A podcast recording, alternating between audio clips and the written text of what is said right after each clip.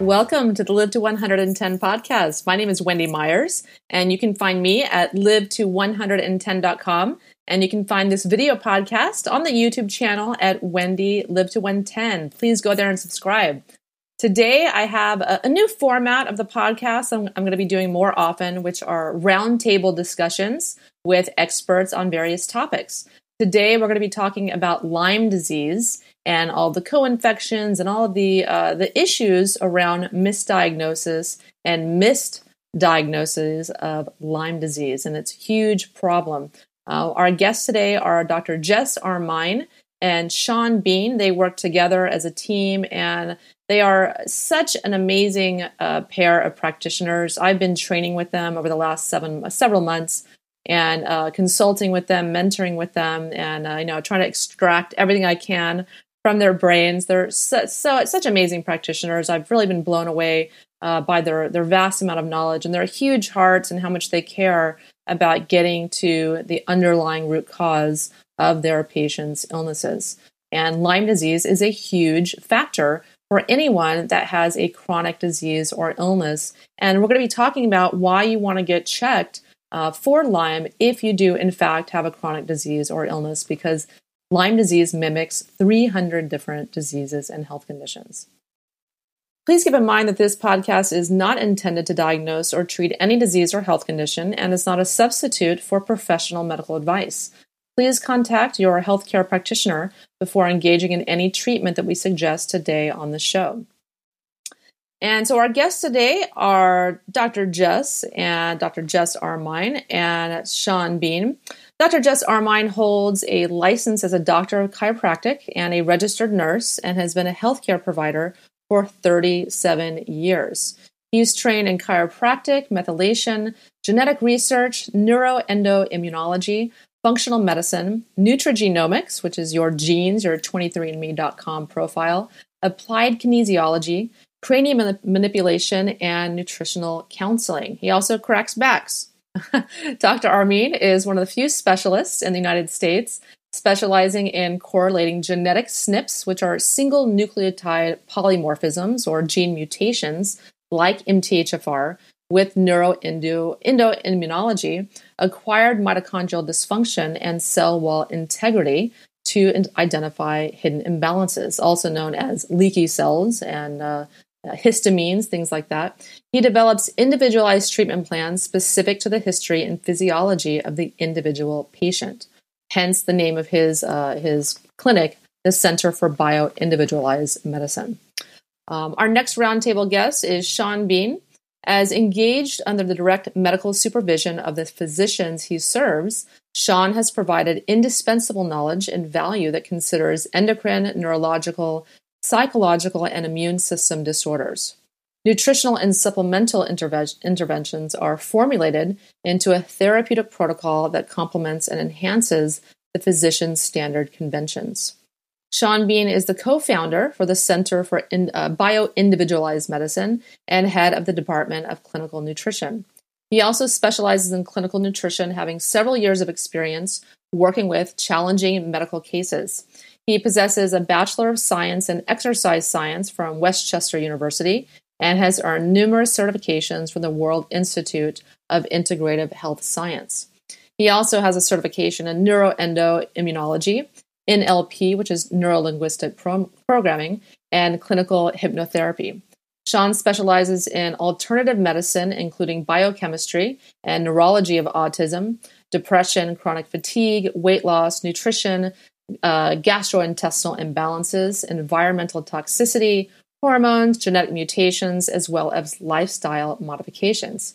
He also has completed all the certifications in methylation offered by Dr. Ben Lynch. And he's one of the few specialists in the United States specializing in genetic SNPs or single nucle- nucleotide polymorphisms. Wow, that was a mouthful. Jess, Shawn, thank you so much for coming on the show. It's our pleasure, Wendy. So yeah, it's a pleasure to be with you again. Yes, thank you so much. So we're going to be talking about Lyme disease um, because I'm I'm really surprised by how many people suffering from chronic fatigue and other health issues are suffering from this and are not being diagnosed by their general practitioners, even when they've gone to doctors year after year after year and even decades. Uh, they're not being properly diagnosed and treated. So, um, why don't you guys first tell the listeners uh, a little bit about yourself and uh, you know how you guys got into consulting about Lyme? Shawn, why don't you go first? um, Wendy, I'm a clinic. I specialize in clinical nutrition. I use metabolic pathways to help with the diseases. Um, since I'm not a doctor, I can't treat, diagnose, or prescribe anything, um, but I can evaluate people for imbalances within their body. Um, so many people are, are treating a specific disease being labeled, but what we need to focus on is we need to treat the person and just not the disease or the label in itself. Yeah, yeah. Yeah, and Jess, why don't you tell us a little, little bit about your background? Sure. I've been a healthcare provider for now 39 years. And I started out as an EMT um, paramedic in New York City. And um, I also became an RN. And most of my um, training there was in emergency department nursing and critical care nursing. I, in the early 1980s, after being in the Army for three years as a captain, I went to chiropractic school, finished chiropractic school in um, 1986, and had been a chiropractor since that time. So, uh, alternative medicine has been always an interest of mine. Uh, when the when my son developed uh, schizophrenia, I started becoming uh, very interested in um, neuropsychiatric diseases and uh, neurology, and um, started learning um, neurotransmitter balancing and subsequently, the uh, Neuroscience Corporation came up with the certification in neuroendoimmunology, which I got the first certification. And uh, things just burgeoned from there. Then I met Shawn, and um, you know, with his, he was yeah, absolutely brilliant, and we started putting ideas together and uh, started including the epigenetics into this consideration. And he and I created a um, system of thought that we call bioindividualized medicine that puts epigenetics and neuroendoimmunology and mitochondrial dysfunction and cell wall integrity together so that doctors start stop looking at diagnoses and start looking at the various parameters of the body and start fixing that okay? Because they were concentrating either on the end result which they're calling a diagnosis okay? And or and they're treating that and that is like was singularly uh, unsuccessful. That's why we have so many chronic uh, people chronically ill. Uh, so um, Lyme is a perfect example, you know, and it can express in a million different ways, and it's how you diagnose it, what your index of suspicion is, and do you know how to do you know what testing to do and how to interpret the testing. Yeah, yeah. So, why don't you tell the listeners exactly what is Lyme, uh, just for anyone who's maybe not aware of it? Just take that. Sure. Borrelia burgdorferi is Lyme. Borrelia is a spirochete. Okay, uh, there are lots of Borrelias out there. Okay, Borrelia burgdorferi is one of them. Borrelia fcesi, if I'm pronouncing it right, and of course Texas had to have its own Borrelia, so it's called Borrelia lonestari. they even have their own tick called the Lone Star tick. Personally, I think everybody in Texas gathered the ticks and put a little star on the back. Yeah, okay, I'm from Texas, so I like that. Well, we all know that Texans you know, that's the, there's a Lone Star State for a reason. Okay. yeah. But never, nevertheless, uh, there are lots of permutations of this particular spirochete. Now, in understanding spirochetal illness, you go back to your basic, uh, your basic healthcare training, health training in school, and think about syphilis. Syphilis is Treponema pallidum, which is a spirochete and the same life cycle happens. Uh, you know, at, for syphilis, you get the canker sore, and then goes away by itself, and then you get the rash sometime or another and goes away by itself, and eventually it attacks the brain. Well, Lyme is syphilis' smarter cousin, where it's you know will attack the neural system, does a really good job of it, hides very well, can fool the immune system. Okay, and this is why we have so many people with such varied uh, symptom expressions of Lyme. And of course, we have to talk about the co infections. Shawn, why don't you take the co infections? Um, there's multiple co-infections. There's mycoplasms. There's um, rickettsia. Um, you've got um, Rocky Mountain spotted fevers. You've got parvoviruses. You've got EBV, Epstein-Barr virus. Um, those are just some, some name the few. Um, got psychomegalia in there as well. So what a lot of the practitioners tend to do is is they tend to focus on Lyme, but they tend in a lot of the cases we run into, um, it's not necessarily Lyme that's a problem; it's the co-infections as well. Um, the way I explain it to my clients is is when they when one comes out the party, they always bring out their friends uh, to cause havoc. Um, so Sometimes it's the Lyme that triggers the co-infection. Sometimes it's the co-infections that trigger the Lyme.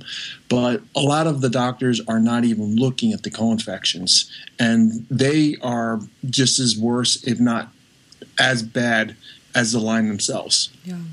And Lyme. Go ahead, Jess. Okay, Lyme is a you can consider it a catch-all term for vector-borne diseases, things that are are um, given to you by a tick. Okay. And uh, unfortunately, what most medical physicians do will do a screening test, though it's called an ELISA test for IgG and IgM, and they'll do it for Borrelia burgdorferi, and, and if it's negative, they say you don't have Lyme. But the fact is that that test is only valid a certain amount of time after the bite to a certain amount of time. So I think it's is it three months, Shawn, to is it three weeks to three months or something to that effect? But there's a window where those two immunoglobulins will build up and come down, and you after that you're not going to see it, but you have it. Is that also okay? called the Western blot? The Western blot is a, a, little more advanced test, and for those people who don't know what a Western blot looks like, think of um, those uh, pictures on CSI where they would uh, inject the electrophoretic gel and you see all those little lines go up when they're testing DNA. Okay, this uh, test will allow, uh, will is something similar where they will test for different bands and you'll see these different weighted bands and they compare it to a control and they see how many bands you can match, okay, for IgG and IgM um, immunoglobulin G and immunoglobulin M. So uh, the CDC has a criteria, okay, of how many bands is considered Lyme disease, but very often the bands are not seen by the computer because the computer's logic says, well, that band that I'm looking at has to be 60% of the intensity of the control band for me to call it positive. So there's loads of people out there that have Lyme that the computer's not seeing. And when the computer doesn't see it, it reports it as negative and regardless of your symptomatology, and where even if your index of suspicion is very high, okay, the uh, medical physician will say, well, that's ruled out. Well, it's not ruled out. Okay, uh, history has a lot to do with it. If you happen to be a camper, if you're an Eagle Scout, if if you're trying to tell me you haven't been bit by a tick, I don't want to hear it. You didn't get a bullseye rash, I don't want to hear it. Yeah. Okay, yeah. Uh, there's too many people who've been you know, bitten and have these vector-borne diseases, and well, it will express a thousand different ways. And by the way, if you go to look at those maps about Lyme, those are the CDC positive cases that have been reported. You can find Lyme in Antarctica. The emperor penguins have Lyme. The ticks go over by the seabirds. Not joking. Yeah. They have Lyme. They've been tested for it. Lyme is everywhere. So if you have any kind of chronic disease, any kind of chronic disease that has not been positively diagnosed, and I mean the root cause of it found and treated successfully, you must, it is imperative that you start looking for Lyme, the co infections, and everything that is considered Lyme. Otherwise, your doctor's not doing their job.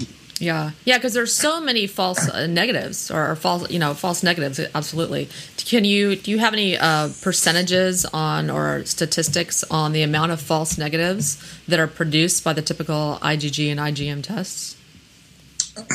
Just through clinical, just through clinical experience and stuff, we're seeing a significant amount.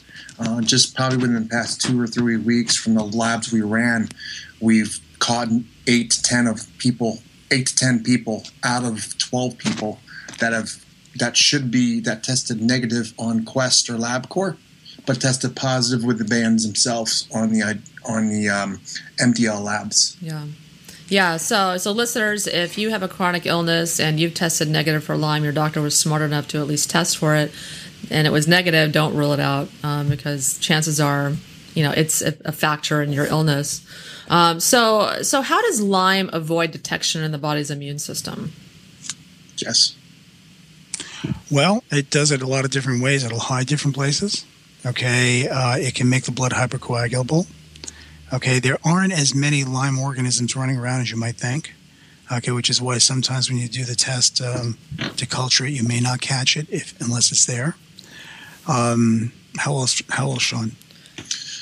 Um, sometimes Lyme and stuff tends to hide within the brain, so a lot of times you need to have a actually have a doctor um, initiate a brain SPECT. Um, and you can see it within. Sometimes you can see it within an MRI, but sometimes a brain SPECT is much better because it shows functionality versus where an MRI would show structure. Jess.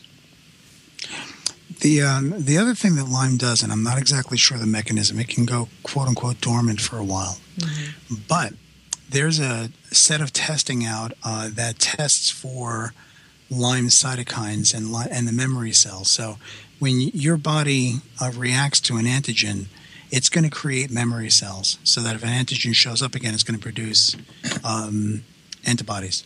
And there's tests out there that can stimulate the white blood cells with the Lyme antigen and see if there are memory cells there. Mm-hmm. And not only see if there are memory cells for the various organisms, but also, and don't ask me how they do this, they get this little tube, go down to where the cells are, suck out some fluid that tests for cytokines, which are the biomarkers of the immune system, and can actually test for the Lyme specific cytokines.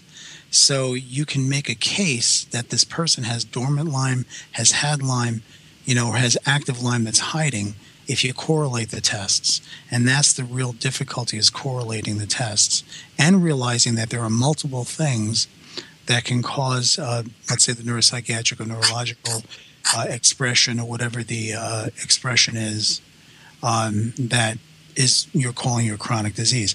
Now, mind you, we're talking about a lot of different things. We're not talking about your typical joint swelling, okay, which is you know ubiquitous with Lyme. Okay, we're talking about all manner of neuropsychiatric illness. We're talking about multiple chemical sensitivities, mast cell activation disorder, po- postural orthostatic tachycardia syndrome. We're talking about all the dysautonomias. We're talking about all the autoimmune diseases because this can upregulate the immune system, then dysregulate the immune system, causing the body not to recognize self. It's the entire gamut. It's one of the root causes that allows the body to, if you'll excuse the scientific expression, discombobulate.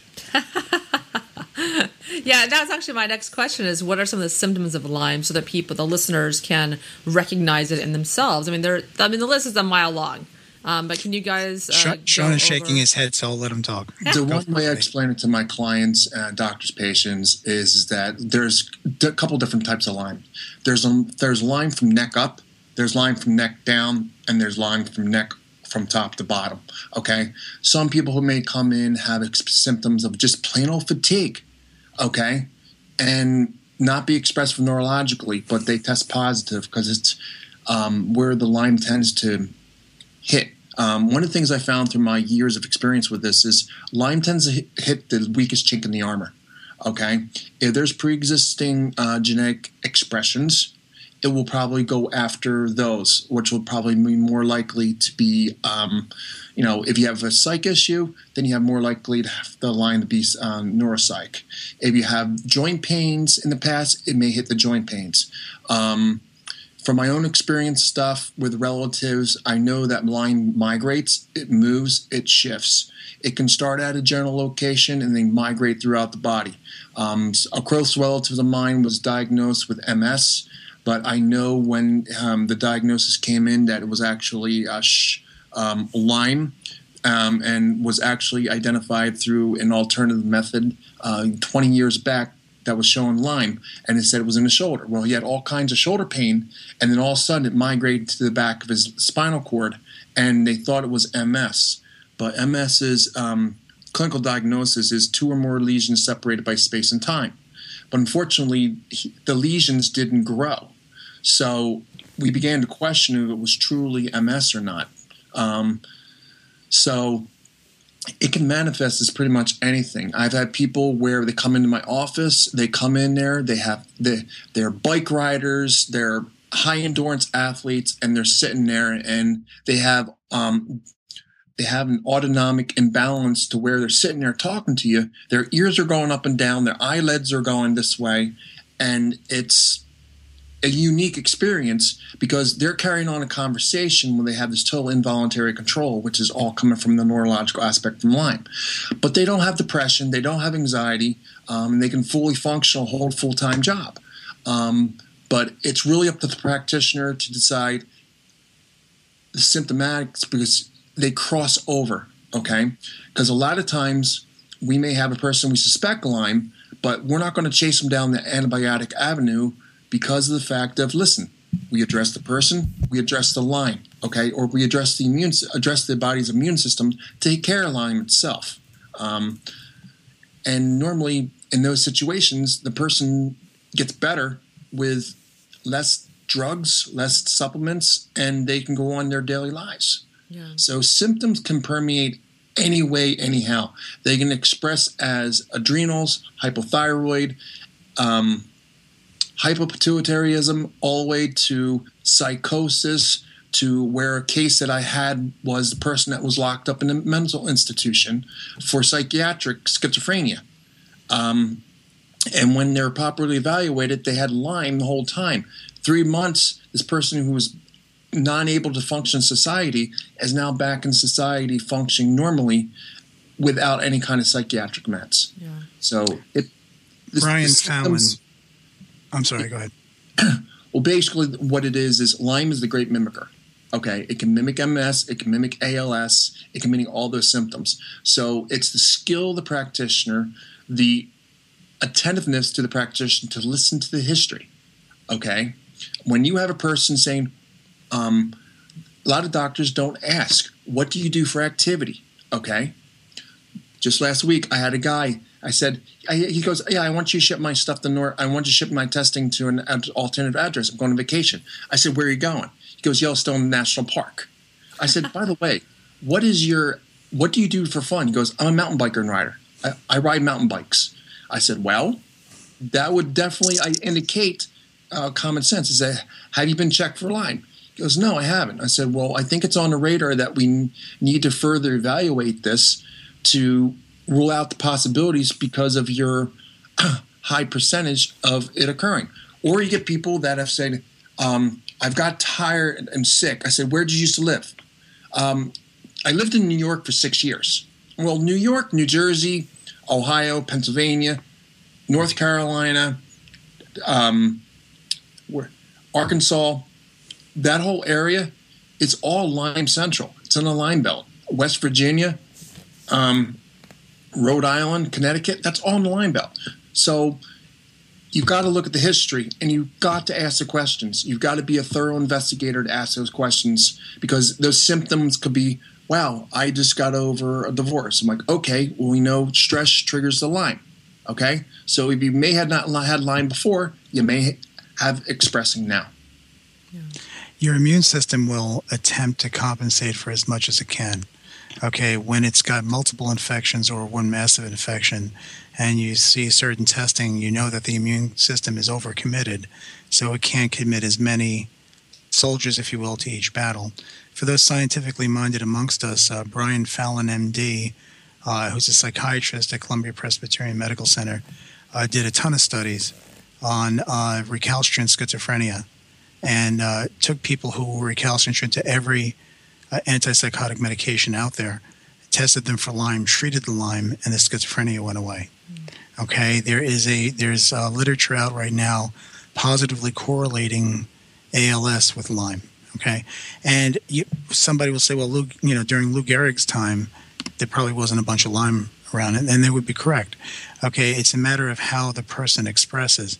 Uh, as you know, Shawn and I are genetic experts, and what we do, we're methylation experts. God forbid I use that term any longer after last night's podcast.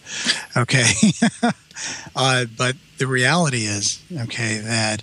Uh, and I've said this a thousand times that genetics loads the gun, but environment pulls the trigger. It's what makes the genetic pathways that could be dysfunctional express and Lyme or any other microorganism, virus, bacteria, and so forth can take root and make genetic predisposition express. And that's the way it has to be looked at. Okay, everybody's looking at methylation, everybody's looking at THFR, they're looking at pathways, but they aren't thinking about the pathways that there wasn't a problem when they were a baby. Okay, it's a problem now. Why is it a problem now? Okay, because something's, you know, filling up those pathways and inflammation, the products, the products of uh, the uh, microorganisms, metabolism, and so forth are are what's creating the expre- the genetic expressions. And depending on where the glitches are, which are the genetic predispositions, that's how you're going to express. Mm-hmm. And then it goes on from there. Okay, and it gets worse and worse and worse, and it becomes a big cascade event. So by the time they come see us, we're sitting here trying to sort out. And the way we do it is by taking a really good history. That's why our consultations are around two hours, because history is everything. History. If you, I learned, and so is Shawn from very old doctors, that they they always told us that if you listen to your patient, they will tell you what's wrong. Mm-hmm. But you have to have high indices of suspicion. And Lyme is a big one. Lyme and the co-infections and everything that's associated with it. Candida. Okay, a big one coming up on the outside is toxoplasmosis. Okay, the brain parasites. Okay, you have to start thinking about them. And they may not be Lyme related, but if you have Lyme, is that going to compromise your immune system enough to allow these other guys to get in? And is going to compromise your blood brain barrier enough to allow viruses into the brain where it normally wouldn't be?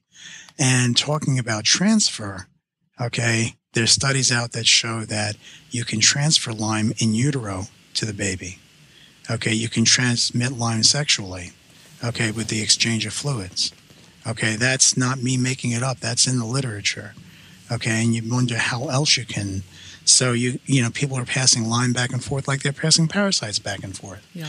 Okay, it's not a horrible thing. It's called being human. So you know this affects your immune system, makes it less effective.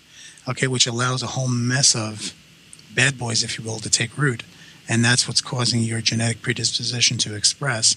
And then it's a cascade from there and you get sicker and sicker and sicker and sicker. So the problem is you have to look at it from the base forward, not from the end result backwards. Okay, you can't look at POTS, postural orthostatic tachycardia syndrome, as a standalone problem. Okay, you can't look at KPU, um, kryptopyrroluria, as a standalone problem. Okay, the oxalates, everybody's got a high oxalate diet. You need all this inflammation to make those oxalates act like bad boys and create problems for your entire biochemical pathways. Okay, that's why what we do works because we think like that. So, are you saying that all those people that are doing the ice buckets for ALS are really doing it for Lyme? well, here's here's what a, here's an interesting point that maybe people don't know about. But Lou Gehrig actually vacationed at a holiday home in Lyme, Connecticut. Mm. That's a proven fact. And they also did um, spirochetes, um, spirochetes. They found spirochetes in the cadavers of ALS people mm-hmm. as well. So the correspondence is there. Um, and cases, I've had a few ALS cases that actually turned out to be Lyme in disguise. Um, because of the genetic component involved, it was kind of throwing doctors off. Um, and they would say, "Oh, it's ALS. It's ALS." It's like I don't think it's ALS. And then once we once they were treated for Lyme and going back through the foundational work, they got better. And these this person literally flew around the world to get treated, and now they're about fifty or sixty percent better uh, in functioning. So remember the difficulty. Go ahead remember what looks as one thing you have to further evaluate because it's going to start off as Jess said a whole cascade of events the difficulty is we look at diagnoses okay so als is a syndrome ms is a syndrome it's a collection of symptoms you have to ask your ask the question what can cause als okay but we if if you say in your head well ALS is Lyme, but I treat the Lyme, but it really wasn't ALS. What you're saying is you're reinforcing in your head that ALS is this death sentence, which it's not. Something or a set of things cause amyotrophic lateral sclerosis or uh, or create multiple sclerosis. Okay, something causes that. Okay, so we've been looking at it from the butt end, if you will, to excuse my expression, looking at the diagnosis, which is really a syndrome. Okay, and a diagnosis should be an estimate of what the problem is. So if you have a sore throat, that's a symptom. If you have a strep throat, now you know why you have a sore throat. If you have MS, ALS, or any of the other syndromes out there, CFS, fibromyalgia, they are symptoms. They are collections of symptoms. One has to keep asking why. Okay? Uh, Sherlock Holmes had a great saying that, you know, it's a capital mistake to theorize without data because insensibly what you'll do is twist facts to suit theories instead of twisting theories to suit facts.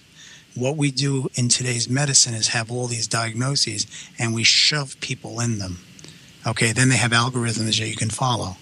But what we're proposing and what we've been practicing is okay, you have ALS, okay, you have MS. That's not the death sentence you think it is. Let's start looking for why you have it. Where's that inflammation coming from? Why is it attacking the brain? It's attacking the brain, it's probably a vector borne disease.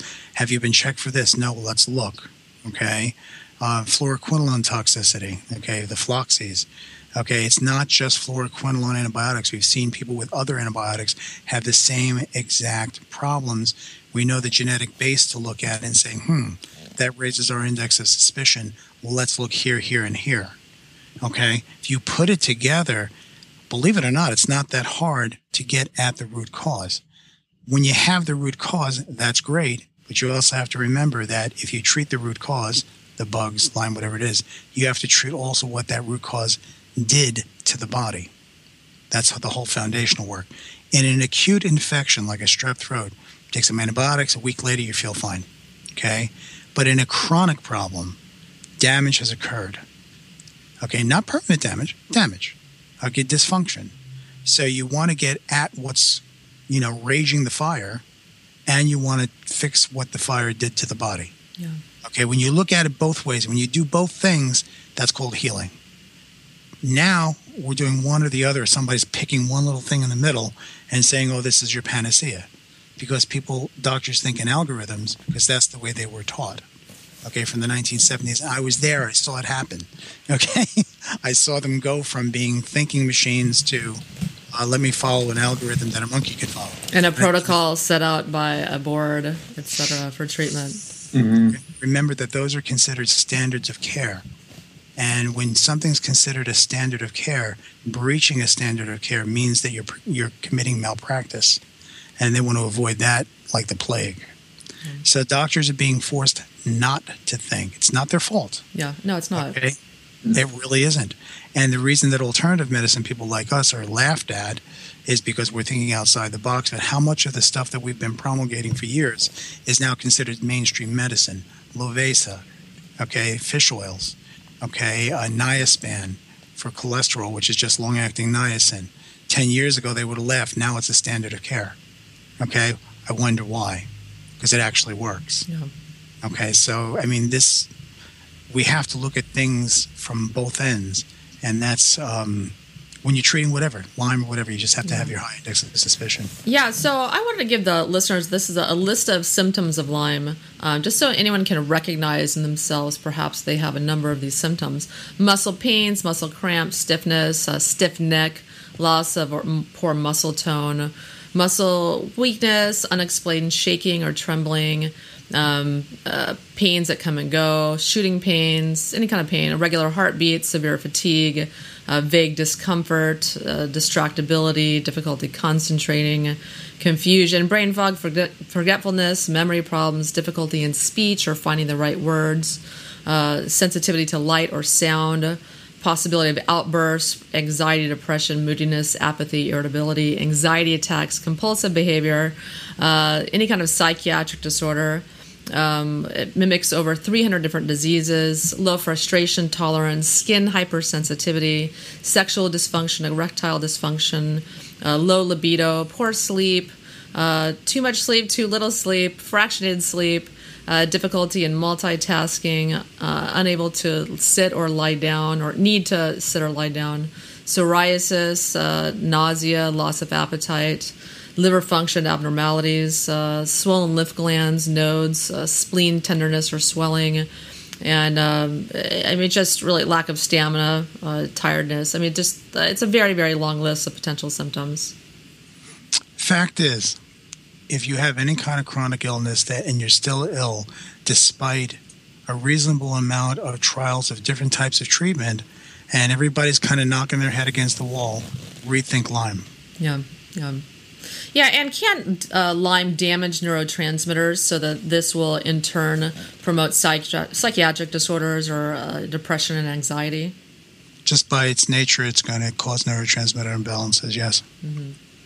Yeah, I think that's why it's really good to do neurotransmitter testing, which is a urine test, um, because if all of the your neurotransmitters are low, it's a sign that you have immune system dysfunction and potential infections like Lyme and the co-infections. Correct? That is correct. Mm-hmm. When your neurotransmitters go low, it's usually an indication it's been there for chronic time. And normally, when I see low neurotransmitters and I see confirmation of Lyme, I kind of go back through the history and try to retrace everything to say, okay, where is the potential exposure that this may happen? Um, one guy I had said, listen, man, you had this for 10 or 15 years. He goes, you know what? You made a point. I was a camper back in the day and stuff. I was always pulling ticks off me all the time. Whenever you see a low neurotransmitter pattern, um, it's usually a progressively long standing case. Um, there are other cases to where um, you can see where it's active Lyme to when you see the neurotransmitters all on the high side.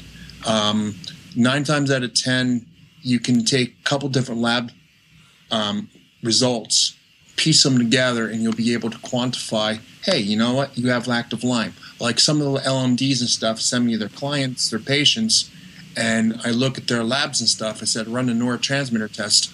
Um, I said, listen, you need to go back to your LMD because your Lyme's active again. And you can tell that just from the neurotransmitter pattern um, if the is active or not. I mean, that one case, Jess, I just like walked in, popped in, say she got Lyme, walked out the door, and then next thing you know, not only did not only did the mother, not only did the daughter have it, the mother also had it. Yeah. There's uh, immune patterns. There's immune patterns of decompensation. Mm-hmm. When we teach how to read neurotransmitter uh, tests, we teach it in a dynamic manner so that people can see it in uh, in time order and consider it not just a you know a snapshot. Because we're talking about not only Lyme, but think about PANDAS, think about strep, think about any any immune uh, thing that upregulates the immune system. You're going to see it, and then you're going to see how the body uh, decompensates over time. Usually, we get people with advanced decompensation, or if we get it early, we see it all smacked up, and we, you know, completely red everything that we know what we're dealing with. Okay, so just remember something like ADD, because I have a lot of kids coming to me with ADD. A true ADD is a is low phenylethylamine, low norepinephrine okay? But your ADDs that are from hyperactivity disorder, okay, just means that their minds are moving so fast that they have the attention span of a gnat. Okay, same symptoms. Okay, same syndrome, same syndrome, but you wouldn't want to treat the person with the upregulated neurological system with uh, amphetamines. They'll just blow the back of their head off. Yeah. Okay. Whereas that's why the medicines work for some and not the others because they use the syndrome as the diagnosis, not the root causes okay, or at least even the downstream effects if they can use band aids. Okay, and people laugh at neurotransmitter testing, but guess what? It isn't completely CNS, it's CNS and, per- and peripheral nervous system, but it gives you a pattern. Okay, and it gives you a biomarker that guess what? Most other doctors are not using anything. In other words, they're guessing. Oh yeah. At mm-hmm. least we're using biomarkers that to say, okay, this is what's going on and know what direction to go in. Yeah, it's amazing to me that psychiatrists uh, do no testing whatsoever and prescribe psych- psychiatric medications, uh, one after the other after the other, with uh, zero indication of what's going on. It's amazing to me. No testing. If they if they knew how to do this type of testing, if they accepted the testing, they could shorten that time which is essentially going from one thing to another. Depression is not always serotonin, so an SSRI isn't always indicated. It can be caused from all manner of difficulty. You could look at a neurotransmitter test, okay, and tell what you would prescribe for somebody if you're using it pharmaceutically. I had a kid who had um, who had uh, you know uh, depression, and his neurotransmitter test, the psychiatrist didn't believe it, gave him Adderall, Wellbutrin, Prozac Okay, and he walked around like a zombie for a while. Stopped, of course, taking it. Okay, the next year he was going to go see the psychiatrist again. I wrote a letter to the psychiatrist said, please, I know you don't believe in the test, but how about you use one thing at a time? The serotonin looks like it might be it. She gave him 10 milligrams of Prozac, half the adult dose, and in three days he started feeling better and just stayed there. Yeah. Okay, now, granted, I'm not I'm not a big harbinger of that, but it kind of proves the point. That's what his body needed. Okay, and he, you know, wasn't filled with anxiety and he wasn't depressed anymore. And, you know, I don't know what happened after that, but, um, you know, you can use these guides as indicators. You correlate them with everything, and then you know what's going on. It takes time, it takes experience, it takes, and that's why, Wendy, you're on our list of practitioners because you will take the time and have the expertise. Yeah. Okay, to do exactly what it is we do. One of the things I do want to bring light to here and stuff, when you are addressing Lyme, there are some cases to where they have to have neurolog, where they have to have um, medical intervention. Okay, there's no ifs ands buts about it. No question Because, about it. Um, when you're dealing with neurological Lyme, uh, there's some cases to where you can try every natural supplement on the face of Earth, but it's the receptors that are the problem, and you may need a, Lexapro or an SSRI, SS, you know, not so much SSNRI, but more an SSRI. They tend to go with or benzodiazepine, just to try to um, get them a temporary relief. Um, and there's no harm or foul in using uh, using medicine to increase problem quality of life, but you don't want to use it as a temporary band aid. Okay, you want to use and get to the root cause of the problem. Uh, I deal a lot of neurological Lyme uh, with the clients and stuff I get from the LMDs, and they're open minded enough, and they um, they do treat based upon psychiatric evaluation, so they do have their ability to prescribe meds. But working in an integrative approach, um, they're going they notice a much better therapeutic outcome, less drugs, less everything. And a lot of the a lot of the doctors I work with are under the same mentality of, you know, you got to do what you got to do and to get the person stabilized. Once you get the person stabilized, then you want to work on trying to come back around and, and try to get them off the drugs as quickly, as efficiently as possible. Um, especially with benzodiazepines, you got to be incredibly careful with the benzo withdrawal is huge. Um, a lot of times, it happens is is I had a line, I had a lady the other day. She was on it around the clock, and I told her, you know, integrate some um, integrate the precursor phenotropic along with it, but don't. She said, "Should I stop my medicine?" No, you need to work with psychiatrists and stuff along with this process to see they're on board and stuff. I'll be glad to help you um, change the oil filter in your meds and stuff. And I just let them le- and give them a heads up saying, listen, if you feel X or Y, if you feel this, it's an indication that you're not overdosing on the supplement. You're actually making the med work more effectively. And your psychiatrist needs to understand this and to adjust accordingly. Using a band aid, there's no dishonor in using a band aid if you're bleeding. Yeah. The dishonor occurs when all you do is use the band aid and don't try and stop the bleeding. Yeah. Okay, when it concerns um, neuropsychiatric cases or any other kind of cases, the first criteria is the person safe.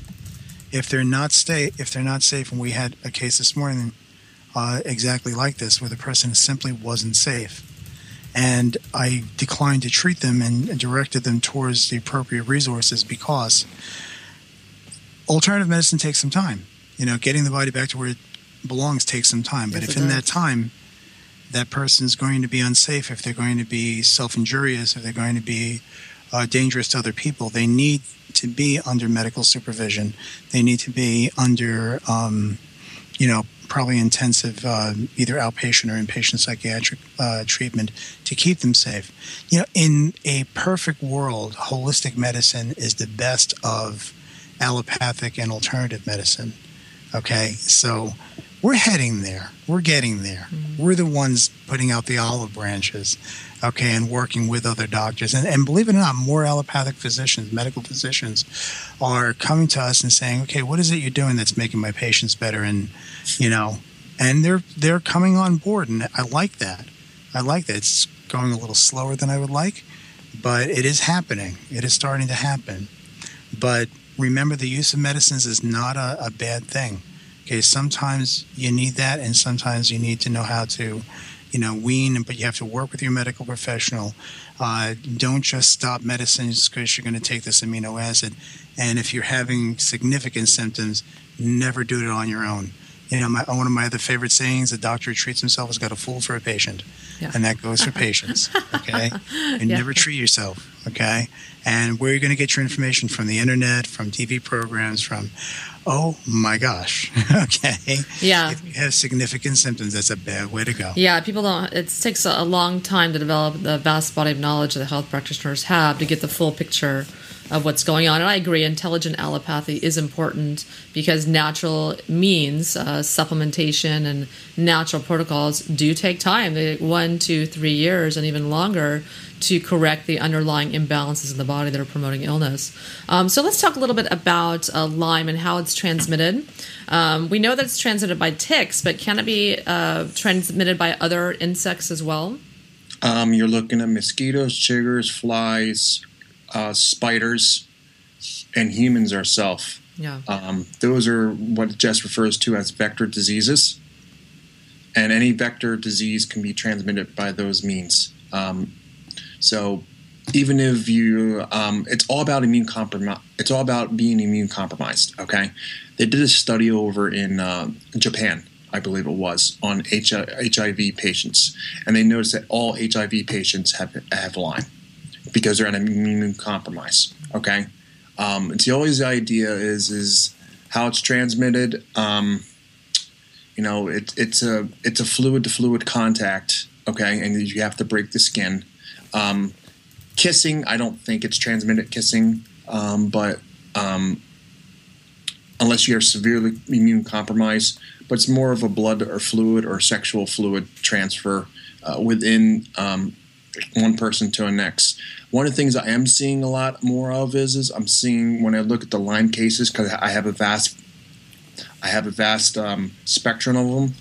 I would say probably about 75 to 85 percent of them are women. Uh, and I think women are more vulnerable sexual transmission than guys are. Yeah. Um, because of the some, you know, because of the um, emissions of the transfer. Yeah. Um, and women tend to be more creatures of stress than guys are. Um, they have a less distant genetics just in nature, uh, nature versus nurture. Okay, they tend to be they tend to get stressed more easily, and that stress puts them at a higher risk of um, re- higher risk of uh, their immune system being compromised. And whenever you have an immune compromise, you're going to have a higher increase of um, either letting the little monster out of its cage, uh, which would be the Lyme, the analogy I use, or the idea of actually having direct uh, transfer and activation from an active Lyme bite. Yeah, and can't uh, the I think why Lyme is so tricky is because it can lie dormant and then it comes out and rears its ugly head during times of stress, and then it can go back dormant again and then come back out. So people just people just thinking, oh, I have the flu or oh, I have some sort of illness, when really they have a chronic illness. Lyme goes into what's called a cyst form. The cyst form is the dormant form. Um, and a lot of times people think by giving certain antibiotics that they're doing them good um, but little do they know when you look at the studies, if you give doxycycline without Tindamax, you're actually, yeah, you are killing Lyme, but you're also increasing the amount of round bodies in the process, which is not a good thing, okay? Because you're creating more dormant Lyme than active Lyme. So that's why practitioners, or that's why LMDs are great at what they do.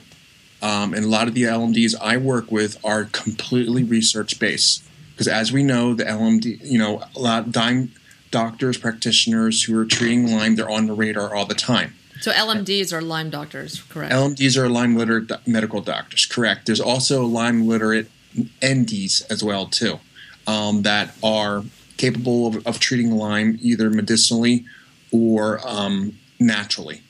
Um, I'm starting to explore this avenue.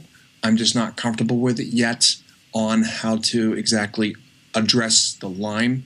So I tend to approach it from addressing the person rather than addressing the Lyme itself. Because clinically, Dr. Jess, even though he's a DC, cannot diagnose Lyme, but we can address the person. No, no, no. I can diagnose Lyme. I'm not allowed to treat an infectious disease. I can diagnose anything I want. Mm. but you just can't treat the actual. I can't treat an infectious disease, the actual Lyme disease, the actual right? Lyme. Yeah. So you work in conjunction with doctors, etc. Absolutely. Yeah, and so um, the conventional treatment for Lyme is antibiotics. Uh, any doctor you go to is just automatically going to give you antibiotics. Um, but there's there's other ways. Um, how do you naturally eradicate Lyme with supplements and natural antibiotics?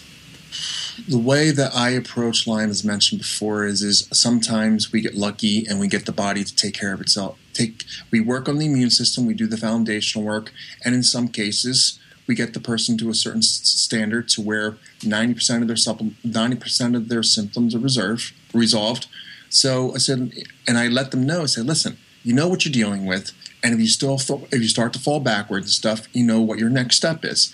That way, they don't have no rhyme or reason to wonder what's going on with them 10 or 15 years down the road if anything happens because you let them know. If this gets worse within the next six months to a year, you need to seek medical attention or actually start addressing the Lyme itself.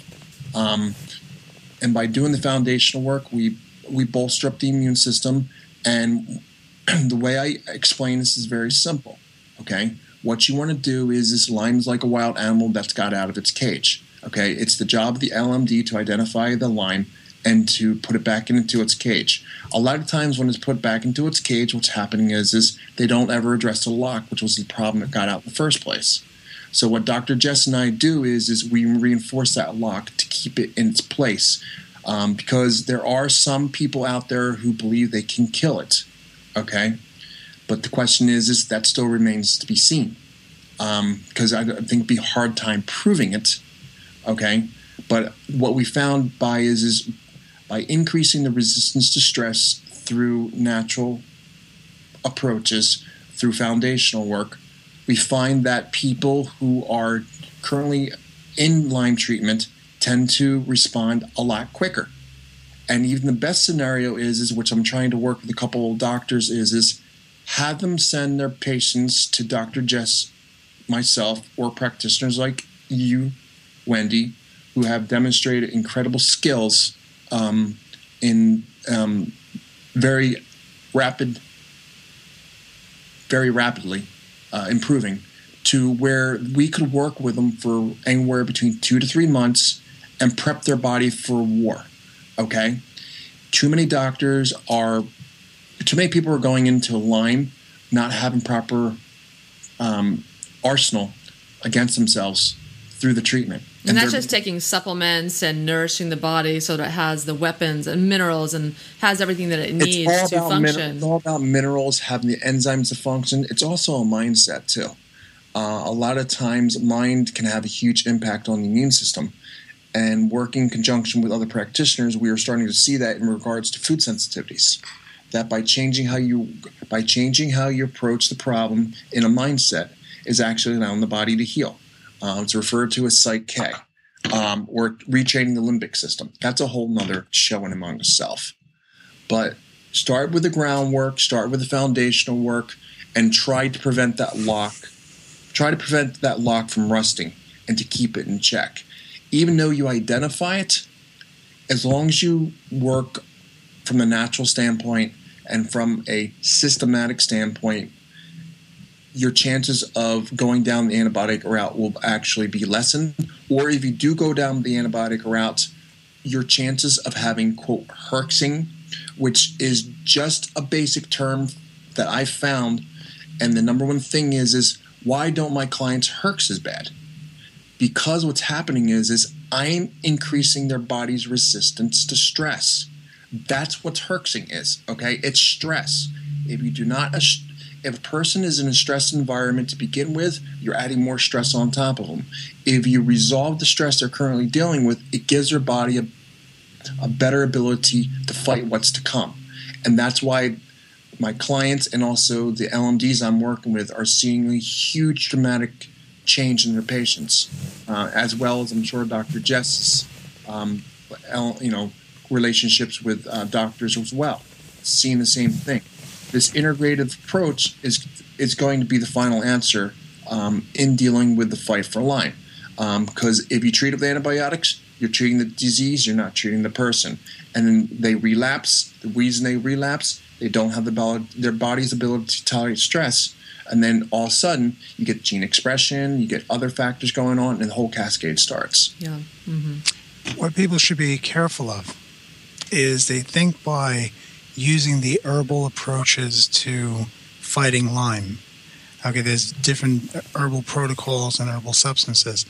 That's the same as using antibiotics. Mm-hmm. That does not take the place of doing the foundational work or what's some people will call biological terrain work. Okay, in other words, fixing the body itself.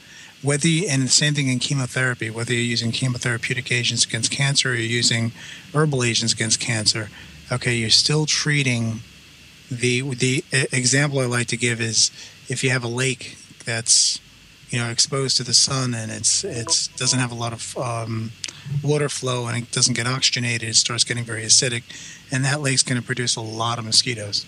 The mosquitoes are things like Lyme, cancer, so forth, and you can use nutraceuticals or pharmaceuticals to kill the mosquitoes, but you're still going to have a lot of them unless you fix that lake unless you improve the circulation of the lake, oxygenate the lake, throw some fish in there, give it some uh, shade. Okay, once that lake becomes healthy, it won't produce as much mosquitoes, and then what you're using will begin to work, whether it's a pharmaceutical or nutraceutical. Okay, so what the middle ground is not to use herbal anti-Lyme agents because they're going to do the same thing as the antibiotics. They're not going to give you any better of a result because you're not, still not fixing the base physiology of the body. I love that point uh, because I think physicians and other healthcare practitioners are doing their patients such a disservice when they treat cancer or other diseases and do not strengthen that person's body with minerals and nutrients that are required for the body to work and to have a healthy immune system so that they don't get sick again. And that's why we see the recurrence of cancer in people that have been treated and high recurrence rates uh, of Lyme and other illnesses because of this very uh, essential missing component in the treatment protocol. So I love that point, Dr. Jess. Thank you. Thank you. And it should be very basic, but it doesn't seem to be for No, some. no, no, it's very elementary to us, but not mm-hmm. to to so many other healthcare practitioners. Um, and so, what are some of the the natural, uh, you know, herbals and perhaps colloidal silver and things that you use to eradicate Lyme? Um, some of the things we use is is we use colloidal silver in some people. Um, we've also there's also MMS out there now, but the new thing is is is it's, it's acai ASEA water, A S E A water, mm-hmm. which mm-hmm. works very good. Oh, yeah. Basically, a diluted form of, of the uh, CDS. Um, a lot of people are getting good results with. Um, there's different protocols that are being used, and some of them you have to be very, very careful with, especially with uh, gato. Uh, anybody that has high dopamine levels or experiencing anxiety or any kind of uh, imbalance neurologically, um, that basically the gas pedal's down and the braking system's broke. You want to be extremely careful with uh, because it's a MAO-B inhibitor, which basically means that if you can't break the dopamine, down because of your gene expression or that you just don't have enough braking system or in place, um, several cases I've worked on, I've seen high dopamine levels, and when I look back through, they were doing a lot. They were doing a lot of cats, uh, Gato, uh, which is cat's claw which is one of the main components. So your practitioner should have a good interaction of the herbs, know their pharmaceutical interventions and their pharmaceutical actions, because majority of the drugs that are produced are based upon botanicals uh, and herbs themselves. So just because it's natural doesn't mean that it's safe, and that's what we, one of the things that we have to look at. Um, there's so many people out there, even taking minerals and stuff, as you know minerals have to be balanced and they have to be balanced very technically. Okay. Too much of this knocks out that. So you've got to be diligent on those. So you start with the good foundational work and the nutrition, and then um, I mean there's there's the Cowden protocol. There's um, there's um, Buhner, Buhner protocol. Um, Stephen Buhner's got a great book out. Um, uh, it's one of the best books that I've had a chance to glimpse at, but I think it tends to be a more suitable stance than other protocols um, because there's science based upon it. Um, and it's one of the avenues that I'm looking to get into in the very near future because I think it holds a lot of promise uh, with the interjection of what Dr. Jess and I are doing. Um, and then um, natural wise, you've got um, um, like colloidal silver. Colloidal silver is very good. Um, it does kill Lyme, um, but it also um, boosts your immune system too, mm. and it's also a great immune system booster. Um, the only problem with colloidal silver is it doesn't kill parasites, mm. so you have to use an anti-parasitic along with it to sweep up those. How uh, long can you take colloidal silver? Is there a max on that? Colloidal silver depends, um, depends on the type. Yeah, it depends on the type. Um, there has to be a there has to be a, a differentiation. There has to be a separation between colloidal silver and colloidal um, colloidal what homebrewed stuff is. Okay, the, you, the don't want to do that. no, there's actually people that actually are making their own colloidal silver, and you're going to end up turning into Papa Smurf. Yeah, yeah. You don't want to do your own colloidal silver. You, you don't want to do your colloidal silver even though they are, even though they actually have formulas out there and they actually have a maker out there as well. Don't want to do it. There's certain things you simply don't want to do. Okay, you want to get the colloidal silver that's got the smallest molecule, the one that's packaged in glass, not plastic. You know, uh, brown glass, so that uh, the light photons don't uh, start messing with it. Fact is, if your colloidal silver is turning a silver color, you're not getting it. Okay. Um, other things like go ahead, biocidin, artemisinin. Yep. You know, um, uh, getting more esoteric. Rife the Rife machines. Yeah, mm-hmm. okay. I've, I've done uh, one of those. They're interesting. That they're, they're light light pulses. Very very interesting. Yeah, um, zappers and Rife machines. I was very skeptical of, but once I started having people do it, the results have been literally amazing. Uh, two three weeks, they're noticing their symptoms. They don't have a much herxing, so to speak. The detox symptoms. The detox symptoms um, through stress of the system. Um, and even one person um, who tried everything on the face of the earth uh, was able to tolerate them. So um, I think they're a, a good way to go. I think they're very relatively very safe as long as they're used uh, under proper supervision you have to realize that when you pick out your healthcare practitioners, you have to pick out somebody who's got a very large toolbox. Okay, there's there's an old saying that if all you have is a hammer, everything looks like a nail. Okay, so if you have a really large toolbox and all with a lot of knowledge about various ways of treating, not everybody responds to everything, but you'll have alternatives. If you only know one thing, if you if you go to somebody who practices a protocol, that that's all you're going to get okay, that you may not get what you actually need. You're going to get the protocol, which I think is rather silly. Okay, you need to go to you need to go to. Do we really need specialists? No, we really need generalists. We need people who have a broad base of knowledge, okay, and can bring that all in.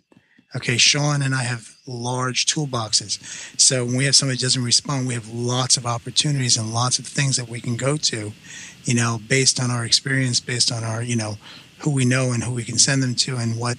But again, if you go to somebody who just does a protocol or does one thing, okay, you're with the wrong practitioner, okay, because your body may not respond to what they have, okay.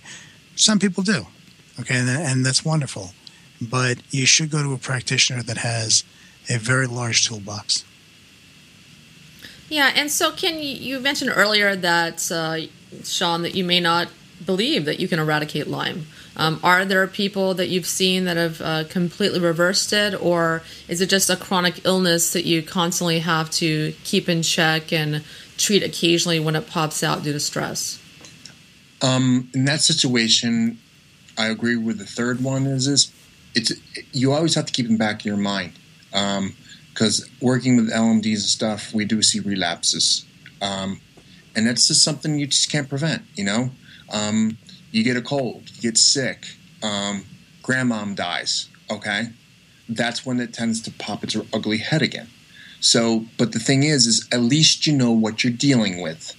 Um, that's the peace of mind, because a lot of the clients and patients that I see from doctors the best thing they know is is is leaving with peace of mind, knowing what they're dealing with. So they're not chasing their tails all over the internet trying to find out what's going on the next time it arises. At least you can address it when it comes up. Um, many times people come back to me, you know, Shawn, you know, I'm having this symptom, this symptom. like, okay, what did you do? I dropped my ox. I'm I cut my oxalates down by 50%, too much. I got a dump. I said, well, since you're dealing with infections and stuff, you may have also woken the sleeping giant again. Okay, so as long as you have a a, um, a game plan, as long as you have a clinical diagnosis from a doctor, then it's going to leave you with a peace of mind. Um, one of the cases I worked on, um, uh, 20 years, she was chasing her tail not knowing what's going on. And I knew it was Lyme, but it wasn't until the final diagnosis came in that truly wasn't Lyme. It was it was a co-infection she was dealing with, uh, chlamydia pneumonia. She had it for 15, 20 years. Um, but the thing was, is the treatment was the same things for Lyme, and now she's doing much, much better. But the thing is, is she has a peace of mind after all these years that it's not all in her head. Yeah. Mm-hmm. And that's what we want to emphasize. Yeah. I, w- I want to um, somewhat disagree with Shawn in, in, just a couple of points. Number one, I do think you can get rid of uh, the microorganisms and kill them all, um, but you can get reinfected. Uh, number two, uh, I think that when whatever the bug does to the body, if that's not treated, okay, there are things called facilitated pathways. So, uh, let's say you have all this damage and all this cascade effect something else can stimulate the body and you're going to get the same symptomatology and it's going to look like you have Lyme, but it's being caused by a different uh, problem. Uh, you see this with migraines all the time. Migraines, you cannot cure a migraine. Okay, you can treat a migraine, but if you want to cure a migraine, you want to you want to control all the triggers. The less, if you control the triggers, the less migraines you have, the less tendency you're going to have. But you still can get you know, a certain amount of stressors that will set off the same exact migraine you've had because that's the facilitated pathway. It'll follow the same cascade and give you the same set of symptoms.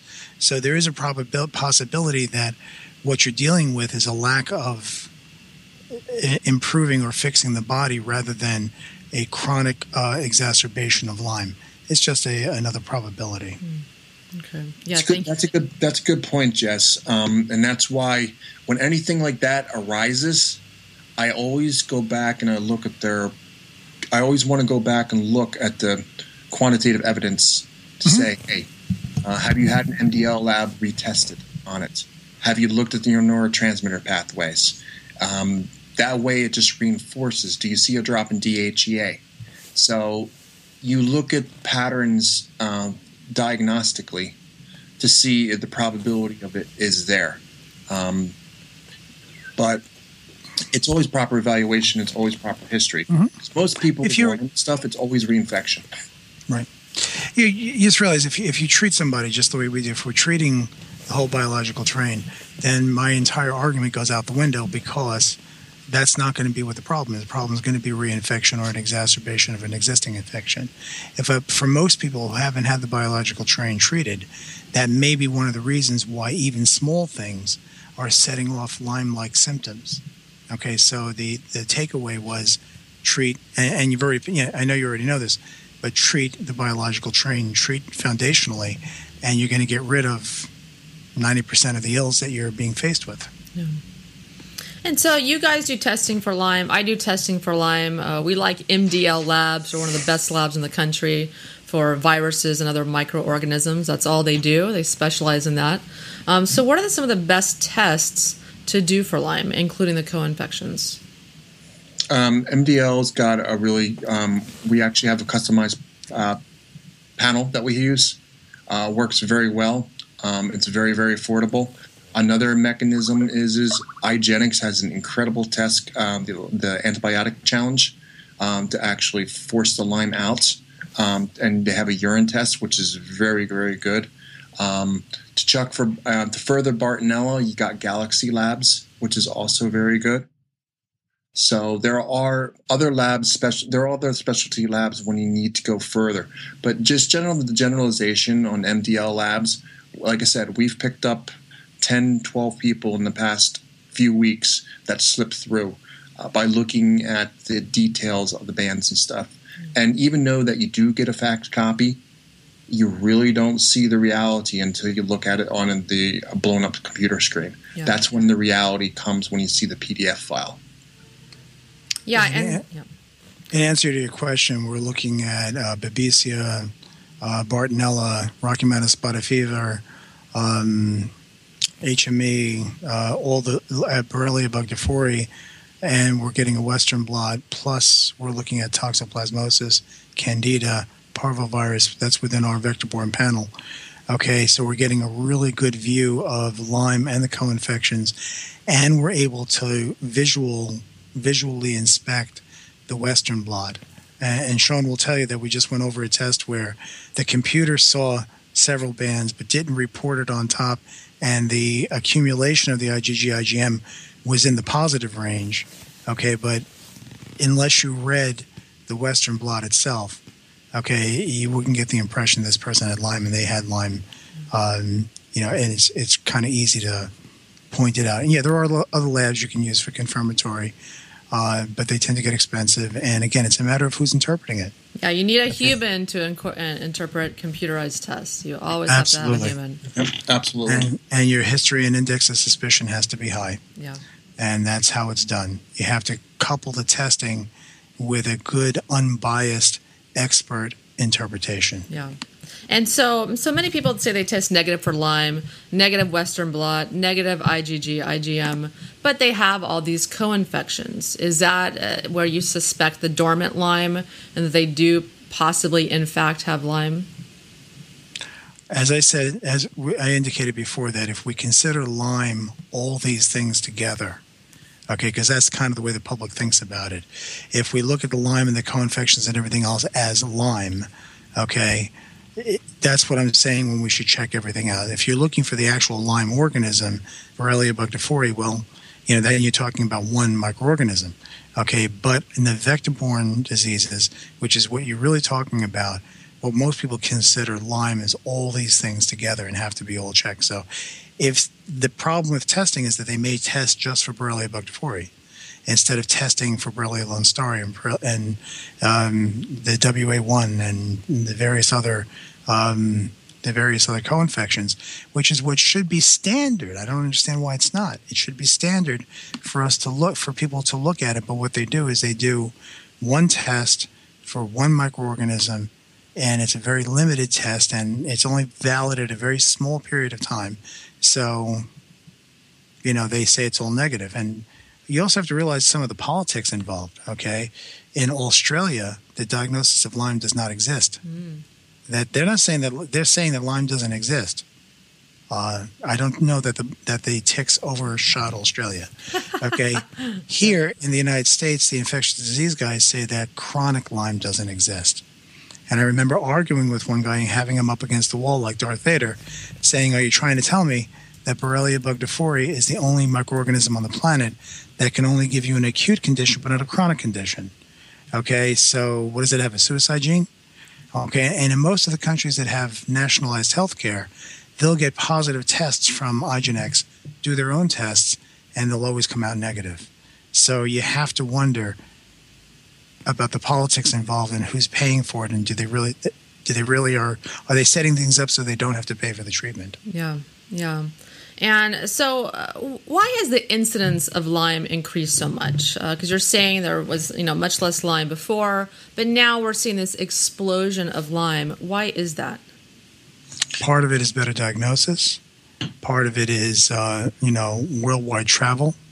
Okay, uh, where you know we're, we're no longer just, you know, going over the mountains on donkey, donkeys anymore. We have worldwide travel, so things can spread.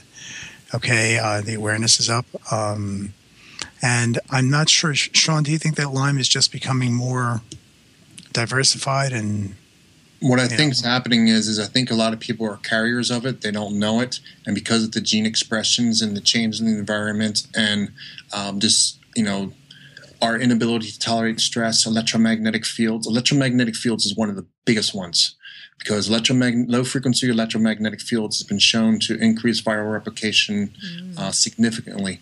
I had several cases of people who had Lyme, and when I changed their, when I went in and looked at their electromagnetic sensitivity, worked on the adrenal glands as well as um, addressed um, the EMF protection at night. Uh, with no change in supplementation, with no change in meds or anything, their load, their Lyme load count dropped back into the normal range. Wow. So our society is getting sicker. Okay, our society is getting sicker. You know, when I was a kid, on Sunday, only two things were open: the church and the bakery. Okay, right? And then the TV was shut off at midnight. It wasn't just shut off; the you know they just stopped broadcasting. Okay, now we live in a twenty four seven mm-hmm. highly stimulatory society, which I like to call excitotoxic, we're not adapted to it. Okay, we're not adapted to this. Fight or flight, you know, that happens. The fight or flight syndrome, we're adapted once every six weeks, not four, five, six times a day like you listen to your, you know, uh, news radio station.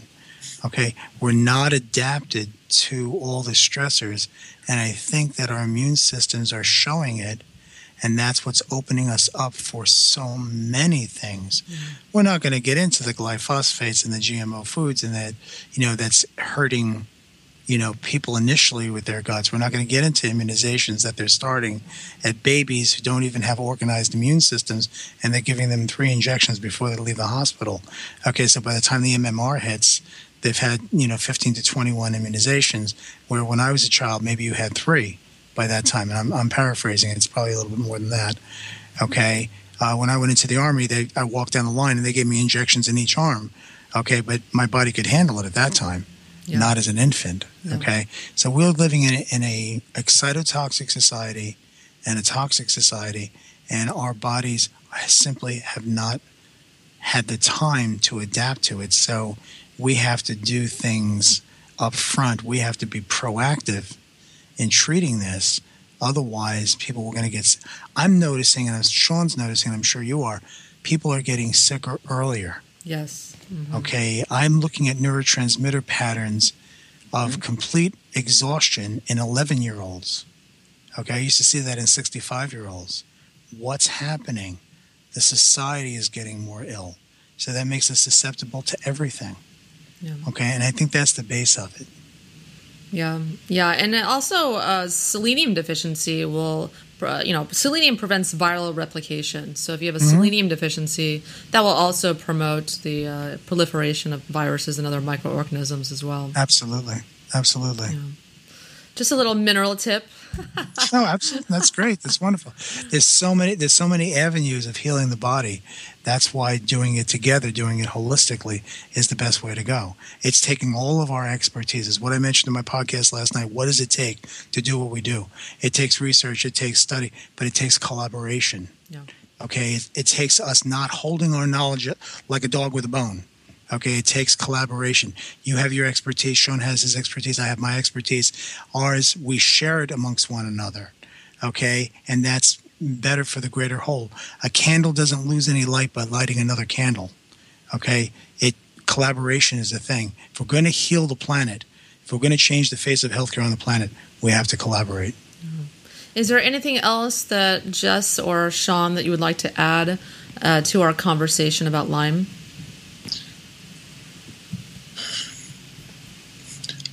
Just that you know as you mentioned before that if you're having these unknown illnesses and you haven't been um, and you were just wandering around because um, i see it on the forums all the time. I'm like Lyme Lyme Lyme and you can pick it you can pretty much pinpoint it out because of the fact of the symptoms and also i even go in to look at what city they're at. And then you're you can do it demographically. So it's usually just um you know and there are different ways. There there is a technique that I've used, um, but be a whole nother story on diag- diagnostic evaluations of Lyme. You don't look for Lyme directly; you look for the footprints it leaves. Okay, by looking at the neurotransmitter pattern, by looking at the cortisol patterns, by looking at the DHEA levels, by looking at the ECP, the vascular endothelial growth factor. Um, um, vitamin D 125 or 25 ratio is the biggest indicator that I find That is the major driving force to say, listen, pathogen or environmental exposure. And then you have to start playing detective or Sherlock Holmes and try to find which one it is. You know, because Lyme and mycotoxins are very, very closely related and they mimic each other very, very closely. So you have to look, you know, and people will people will tell you, yeah, I had a I had a mold in the house the other year. You know, they will know it. So looking at the history, not just the diagnostic tools, is really going to be the overall determining factor of whether the person potentially has Lyme or not. And a lot of times and stuff, I will um, not chase a rabbit down the hole, but put it on the back burner because if everything else I'm doing isn't working, then that's one of the that's one of the avenues that I will further explore. Well, thank you guys so much. Uh, this is such an engaging, uh, engaging conversation, and I know it's going to be so educational for any of you guys out there that are, have been suffering for a really long time. You need to look at Lyme, and so I hope we got that point across today. So, why don't you guys tell the listeners uh, where they can find you and perhaps get testing with you for Lyme? Oh, sorry. Um, go ahead, Jess. Go ahead. Basically, uh, we're at uh, www.methylationsupport.com. Uh, we can be reached at bioindividualmed at gmail.com by email. Uh, our telephone number is 610 449 9716. Uh, You can get an appointment with either Shawn or I uh, through any of those methods. And we do have uh, Lyme testing and a, um, a special interpretive session where you can get your testing done, have an appointment with one of us to just do interpretation, not uh, be pushed into any other kind of treatment. And that if you uh, look like you have Lyme, uh, we would refer you to the or inform you of the proper treatment resources. But I think what's needed and necessary these days is proper testing and proper unbiased expert interpretation, and then someone to say, okay, these are your options. Okay, without that feeling of, oh, this person's trying to sell me and trying to get me into their particular um, set of treatment. Uh, that's not what we do in this kind of cases. We diagnose it and then say, okay, here are your treatment options, and this is what you can take to the bank. Okay, and that's the most important thing. And you have a you have a location where people can go as well. Yeah, we're in uh, Upper Darby in um, in Pennsylvania, which is uh, right outside of Philadelphia. Uh, we're in a location where I usually take an extra ten percent off if you can find us, and hopefully we'll be getting a we're, uh, joining forces with another doctor pretty soon uh, for a different office. But uh, yeah, we have a nice office, and um, we're at 8420 West Chester Pike in um, Upper Darby, Pennsylvania. Uh, like I said, right outside the western portion of Philadelphia. So I take it you're not cracking backs anymore. Oh, I do. I do. I, I just don't. I, I I haven't given up my practice. Uh, Yeah. my, I don't have the volume I used to. I just Yeah. take care of my old patients. Um, there's a chiropractor downstairs that if new patients come in or somebody needs a lot of care, I'll send them down to him. Only because I simply don't have the time. Yeah. Okay, and this is my passion. This is Um, more fun. This is much more fun, probably. Yeah, I, lo- I love chiropractic. I really do. It's just that this is much more fun. Yeah. Exactly. And you have a podcast as well, correct? Every Monday night. Yeah, you have, a, you have an excellent podcast. It's one of my Thank you. favorites, and I think it should be much, much more popular. It's on Blog Talk Radio, correct? Yes, it is. Yeah, I think you just go on blogtalkradio.com, search for Jess Armine, and you will find him. I'll be there. Big old grin on my face. Yes. And Shawn, uh, tell us about you. Um, I'm at the same office Jess is at. Um, you can contact me through the information that he provided. Just notify that you'd like to set up an appointment with myself or him. Um, and we're there to collaborate together. Um, Mhm. I mean, if the case gets, we keep we try to keep everything in house because that way, um, between the both of us, I don't think there's really anything that we can't conquer um, or actually have have ran up. ag- We have ran up against walls and stuff, and we have a network of hundreds of practitioners, specialists in every field that we have access to. And the best way I explain this is it's not just a one man show, okay? It's a team effort, not only on the part of the medical professionals, but also then in collaboration with the patient and themselves. Yeah, I think that's so important because I, I, feel the same way. I put together an elite team of, uh, mm-hmm. of, consultants, including yourself, because no one practitioner has all the answers, and you need help from multiple disciplines to be able to, you know, crack the code, so to speak, to figure out what exactly is wrong true. with the client. Exactly true. Yeah. And that's what they're looking for. Unfortunately, these days the the onus on treating and advocating is on the patient themselves. Yeah. And that that we have to take back because that's our responsibility and give them the best service. And in collaborating and not having an ego is um, the only way to go about this. Yeah. Well, guys, thank you so much uh, for such a fantastic podcast. Appreciate so much. Appreciate you taking the time to do this and educate people and my listeners on the topic of Lyme. Thank you so much. Thank you so much. Thank and you. yes, yeah. So listeners, if you want to learn more about me, you can go to live to 110.com. You can learn about my healing and detox program, mineralpower.com, where we do that foundational work, mineralizing your body and detoxing it from heavy metals and chemicals. And you can also learn about my online health program, bodybiorehab.com. Thank you so much for listening to the Live to 110 podcast.